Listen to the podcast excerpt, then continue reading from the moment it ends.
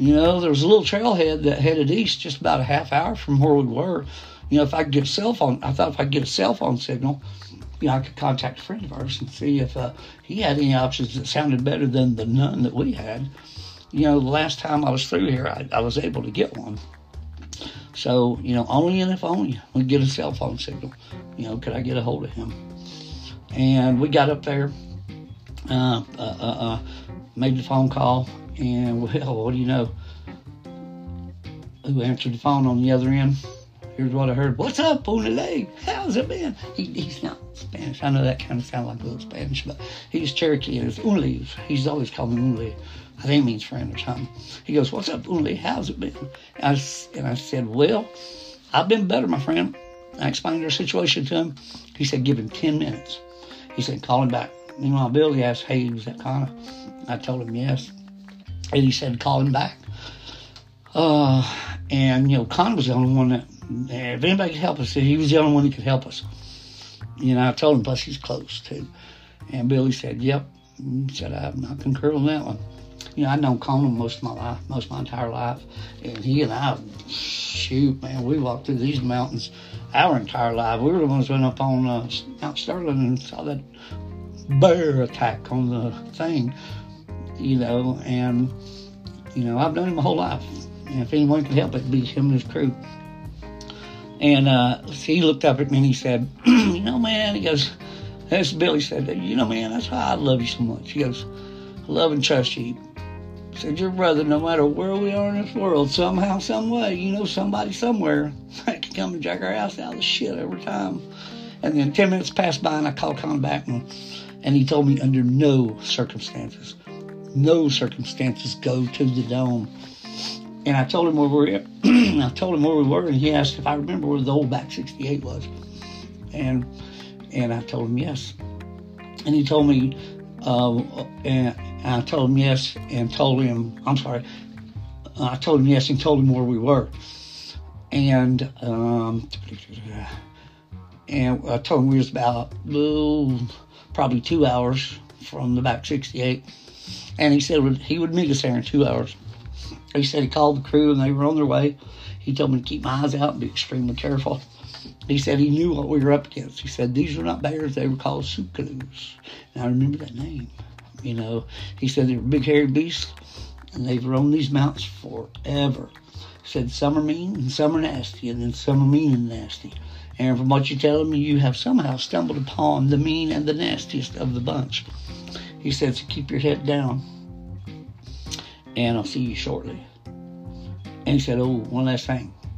He said, When you get there, he said, If we're not there, I don't have to tell you, stay calm. Stay calm. He goes, Remember the old rock uh, uh, well in the center of the back lot? I said, Yes. He goes, They filled it in. He said, When you get there, he said, just jump in the middle of that and we will be there. We'll be there shortly. So I said, Okay and hung up. I told Billy what he said. He looked at me and he said, What the hell's a Suklu? And I told him what kind of told me and what I knew. He just shook his head and said, Ah, shit. And I said, Yeah, pretty much. And then, uh, you know, I told him, I said, We need to make the rendezvous point.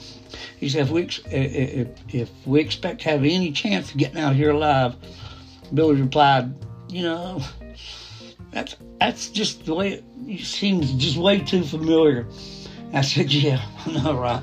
That's the way it's been most of our life. Well, we turned on the trailhead. About 20 minutes later, we heard what sounded like a third one. I thought, God, just great.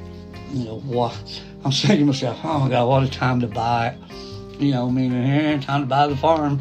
You know, I was just planning something special with the wife for our, for our anniversary coming up next month. And, well, I don't know how to tell her. I don't, I don't how to if I can't make it. But, you know, with, with what, what Connor was telling us and you know, what we learned in the military, this is playing out just like it's going to be an ambush. I told Billy, he said, yeah, he's thinking the same thing. We were going to be the ambushees. And I said, what's these guys been pissed off at us for?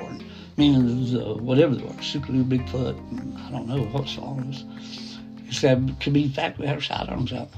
He said, after all, you know, when we, when we pulled them out, they fell back. Well, no time to think about it now. We had to focus on our attention on, on not getting killed in the next two hours. So we slowed our pace down just a little bit so we could try and, you know, and, and keep an eye on these things. And by my estimation, we were about this time, mm, probably 20 minutes away from rendezvous point when we heard what sounded like a fourth one. And it's like, oh my God. And this is coming from the southeast. And this thing's coming in fast too. I mean, uh, the reason I say fast is like you could hear it yell, and then just a few minutes later you could hear it yell, and it was closer. And you know, it, it couldn't hear it running. Had to be in the trees. So, big question here was, how many more coming? Where the hell are they coming from? You know, I spent my whole lifetime in these woods and never seen one, let alone heard one. And now here we are counting four more. You know, about the time the fourth one showed up, I spotted the one that was a pain in the ass all night. And I motioned Billy, I said, get over here, get over here. I said, come over here, quietly come over here. I'll show you something. And I pointed it out to him. He goes, hell. He goes, that thing is freaking huge. He says, he said, he's gotta be, he's gotta be seven foot, he's 600 pounds. I said, Billy, I said, I don't know. Said, I said, God, that's not the big one, whew, our sidearm's just gonna piss it off. I said, I don't mind telling you, this is probably the scariest moment in my life.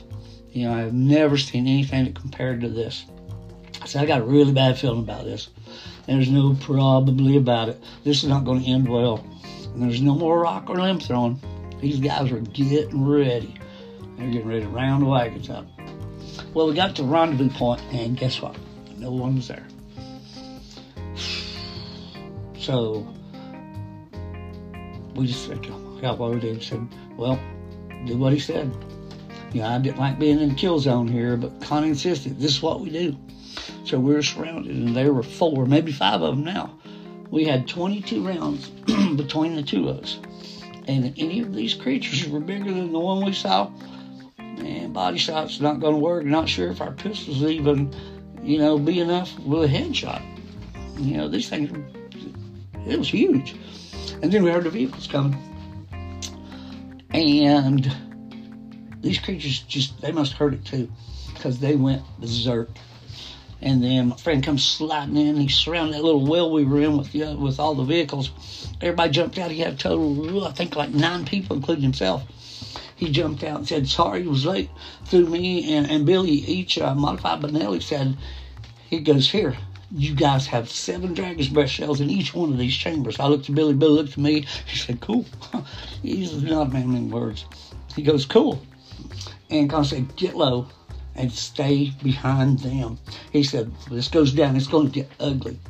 He said, but it's going to get ugly for these overgrown apes this time. He told me this wasn't their first encounter with this particular group. I said, I kind of figured. And then he said they've been after this big guy for quite a while. And from the intel I gave him, he thinks that the big guy is here or he will be here. And they were waiting on him. Otherwise, we would have been ex friends by now. This group is the meanest of the mean, he said. And if I had any more, and I asked him, or he asked me if I had any, we had any more shells for our piece, and I said no. And he, he popped a chunk on on one of the cars, and he tossed me a box of 357 hollow points and Billy a box of hollow point nines. And he said, here, just in case. And I said, just in case of what? He goes, just in case. And then, meanwhile, I'm like, his crew, they had claymores. I said, are those claymores? He said, Yeah, I'll tell you about later, don't worry. And then the location we were in, it was kind of making sense to me now. It would be a great, it would be great for, for defense. We probably had 200 feet all, you know, clear all the way around us.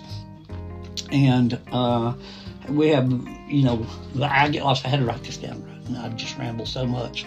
And then, and we had 200 feet clear with clear view all the way around us. And then when they come, they're going to be coming fast. He goes faster than anything you can imagine or you've ever seen. And he goes headshots, headshots. The only thing puts these things down other than what you guys have there. He goes, he goes. I admit it. I've, I've have, I have more than. Hang on a minute.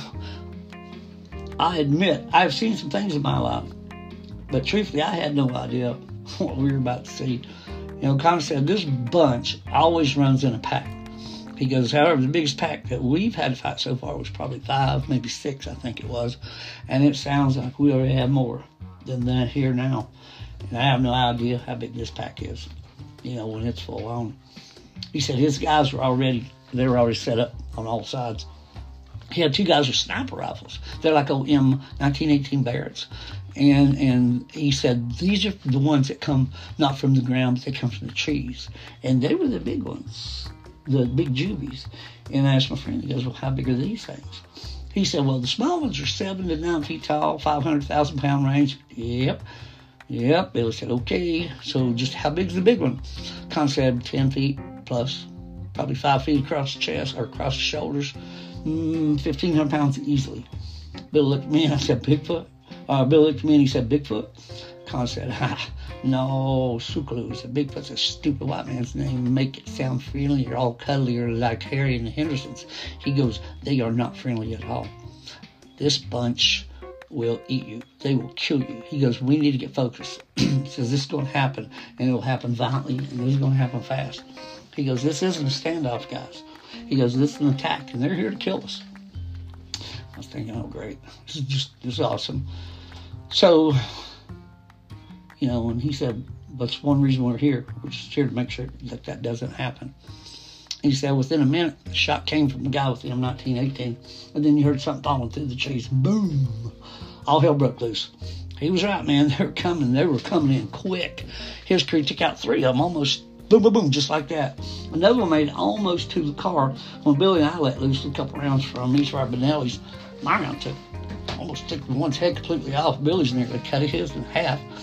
And it all lasted no more than a minute, maybe. It seemed like it lasted, you know, like 20 seconds, but no more, maybe a minute. And when it's all done and counting, the one that fell out of the tree, there were four dead creatures. And I'll tell you, out of all firefights, I've never seen anything like this before and of said, that was just a testimonial run. I go, testimonial run? He goes, yeah, the boys have to get their nut up to try and show what the big guy what they can do, but he's going to be pissed when he gets here because they attacked us out of, you know, so they, they thought they could impress him. And I asked him, you know, as fast as these things are, could we uh, make it out of here safely? He said, nope, no way. We just killed four of his crew. He said, this is going to end tonight. So we're going to put a big dent in his operation and I told him, Well, I hoped he had what we needed. He said, Man, take a rest, brother. He says, We got this. He says, We do. And along with that, we have the best hunter tracker killers live out there in the woods. He popped open a couple of the trunks. I looked at him. He looked at me and he said, The claymores are, are out. And I didn't know what he meant then. And then he said, Man, have you ever known me not to be strapped? I said, Nope his crew was better armed than hell some of our troops were in Afghanistan. FP90s, really? A couple of them had uh, M1918 scopes, night vision, cases of ammo, mini 16s, frags, grenades, unbelievable. He said, sorry, you know, could have got more, but someone was in rush for me to come save his ass again. That's been a long standing joke there for a while. But meanwhile, his crew was busy. They were setting up claymores around the cars. And this one is, uh, this for the ones that will make it past flashbangs, he said. And they had a plan all laid out. Let me tell you, they did. He had three guys standing watch, all with at least, uh, all of them had night vision, all of them standing with, all with night vision. And when we met in the middle, he, he had already had the plan of attack decided. So he said we couldn't wait, you know, on them to attack us when the big boy got here. He said we would lose. We would lose. So we had to get the upper hand. And one of his groups said, yeah, by the best estimate, there's probably 10 out there. And he says, well, here's the bad news, or at least bad news was, you know, they knew we're here and they could see as well. And it was, it was getting almost dark. So, you know, they could see as well in the darkness without night vision as we could with the night vision. And, you know, he said, but they only have 10. That's good. We outnumber them. I said, how do you figure? And he said, well, they had dropped three of his crew off about a mile and a half, you know, down the road. And they should be in place any minute.